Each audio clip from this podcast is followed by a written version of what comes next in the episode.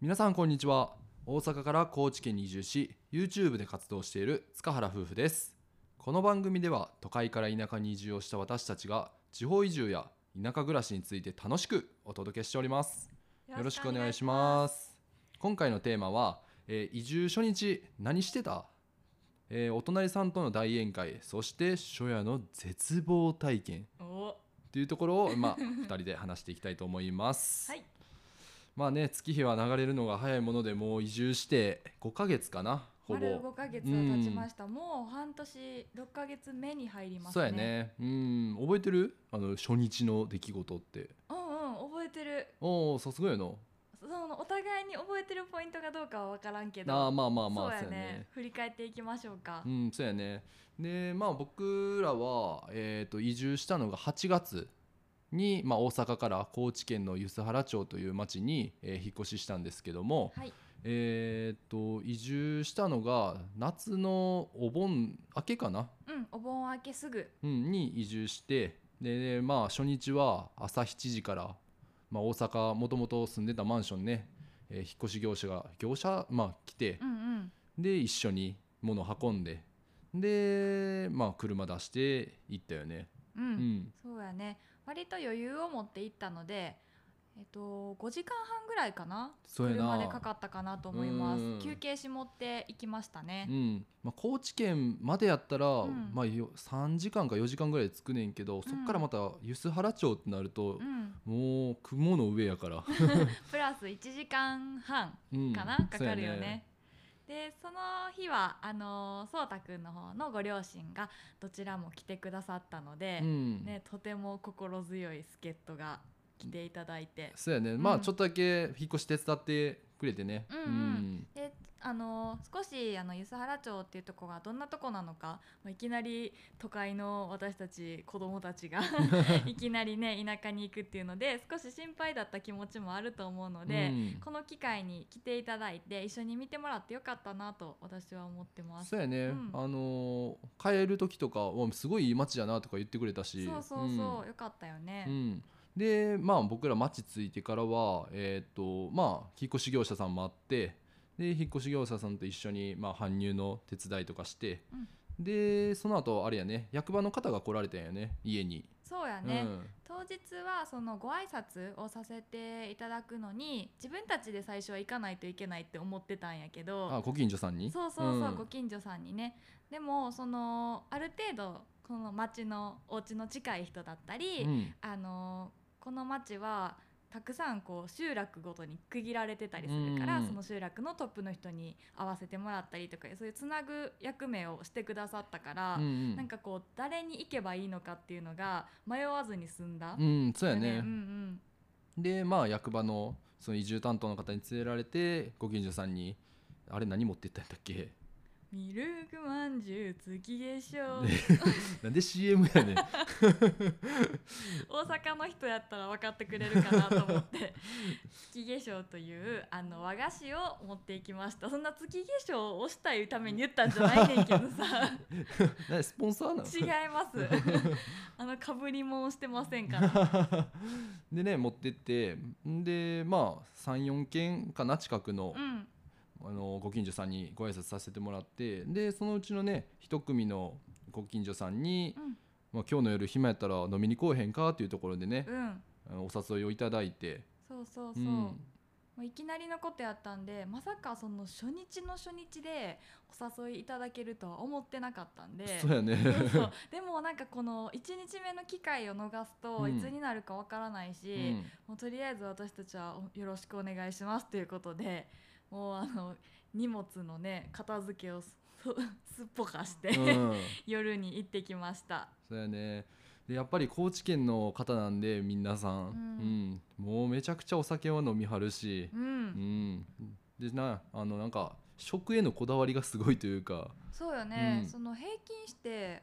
皆さんがって感じよね、うんそのお家の方やからとかじゃなくて、うんその食にこだわる方って高知県の人多いなと思っいて、やねそうだからその時も全然食べたことのないその高知の有名なお肉だったりとそうやかね四万十ポークやったっけそうそう、ん豚肉があんなに美味しいってバーベキューであんまり思ったことがなく確かてにうん感動しながらしかも 引っ越ししてきて汗もかいて、ね、まだ当時家にあのクーラーがついてなかったので、汗だくの中ここの家に来て、でちょっと準備とかもしてたのでなんかすごいうん染みた、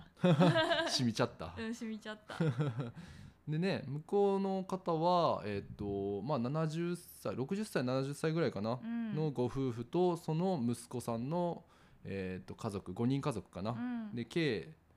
えー、と7人プラス僕ら2人で9人、9人の大宴会をさせてもらってう、ん、でねわあこれが田舎かと思いながら、ねえうんすごいワイワイと楽しかったですね、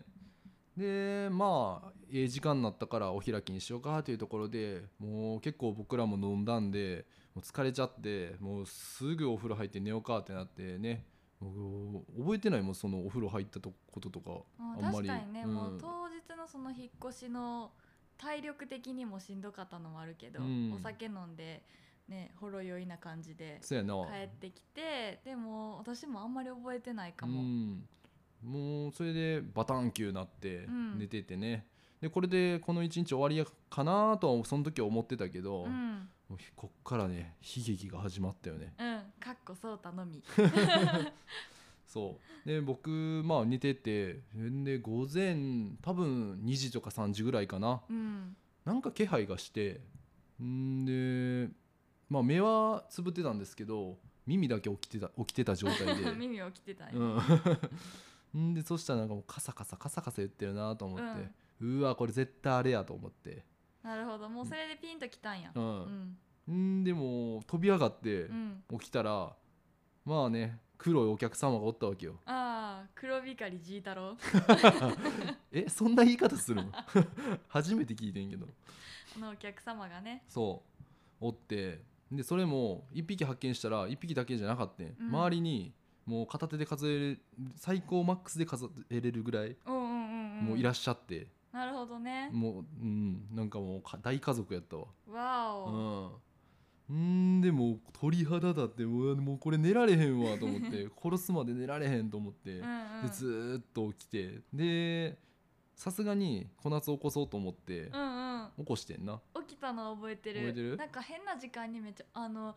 起こされて私が最初に見た光景は夜中なのにうん電気がガンガンについてる、おうでそうたくんが普通に立ち上がってる手にうちわを持ってる この人は無遊病なのかって思って もう田舎来て初日頭おかしくなったんか何が起きたんやろうと思って事情を聞いたら、まあ、そういうふうにあの黒光りのお客様がいらっしゃったっていうことであの私はでも見てないし。ら、うん、一緒に共有したところで「キャー」って言って私も寝れんくなる「うんいやいやじゃあ寝るわ」って言っていやもうびっくりしたもんでも私見てないからちょっともう寝させて そう寝るわおやすみって言われた時えみたいなだってもうそんなんな暴れたところで何もできひんし、まだその時害虫対策のうんあのグッズを何も持ってなかったのでそうだから俺もううちわで戦ってたもん、そうそうよね、うんお疲れ様でしいたやーほんま買っていけばよかった わねでだから僕はもう朝まで震えながら寝れなかったっていう話なんですすけどね、寝不足でしたとういうんそうそうそうそうお話ですで、ねまあ、このエピソードで何を知っていただきたいかっていうところなんですけども、うん まあ使ってなかった田舎の空き家っていうのは、まあ、人はいないけど、うんやっぱお客さんっていうのが ねいっぱいいるんで、人以外のお客様ねそうだからねやっぱ移住する時っていうのはね対策グッズうん必ず買っておきましょそうですね、うん私たちはそれにまあ怯えて結局私は見てないんですけどその事実は変わらないので、うん翌日に2人で薬局に行ってありとあらゆる害虫対策グッズを買ってそうそうそうそうまああのね、煙もくもくしたり、う。うん端っこに薬置いたり、うん結界を張ったりして かなりそれででも落ち着きましたね。そうやねおらんくなったね、それ以降は。やっぱあの空き家で人がいない時こそお客さんはいっぱい来るみたいなので、うん最初の対策が大事かなってそれで学んだよねう。ん、確かにであとはねあの都会のマンション住まいの感覚だと挨拶回りとかってやっぱりしないと思うけど、うんまあ、ど田舎に行けば行くほど人とのつながりっていうのは ふ深くなるから、まうんあ、できるだけ引っ越ししてから早いうちにご近所さんにうん自分の顔っていう売っとくのは、まあ、その後の生活に、えーまあ、生きるかなと、まうあ、ん助けてもらう機会とかも多いし、そうやうんね、と私が思ったのはあの今回のような私たちのようなその移住担当の方がいらして当日一緒にご挨拶していただくケースが一番あのなんだろうスムーズにいくかなとは思うんですけど、うんどうしてもそういうふうにできてない自治体の方とかもところもいっぱいあると思うので、まあ、その事前に自分たちで分かるのってまあ隣ご近所さうんんなんですけどそれ以外にご挨拶した方がいい方っていますかみたいな感じで一言事前に確認を取っておけば、まあ、その人を訪ねていったりとかできるのでそういったところも確認しておくといいかなっていうのは思いましたう。んそうだね、うん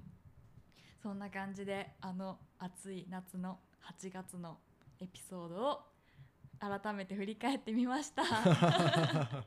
まあこれは濃い思い出やから忘れないと思うそうやわなうんうん、またどっかのタイミングで振り返れたらいいと思いますはい私たちの田舎暮らしの日常は YouTube でも配信中ですのでぜひチェックしてくださいまたこのラジオではリスナーさんからのお便りも受付中です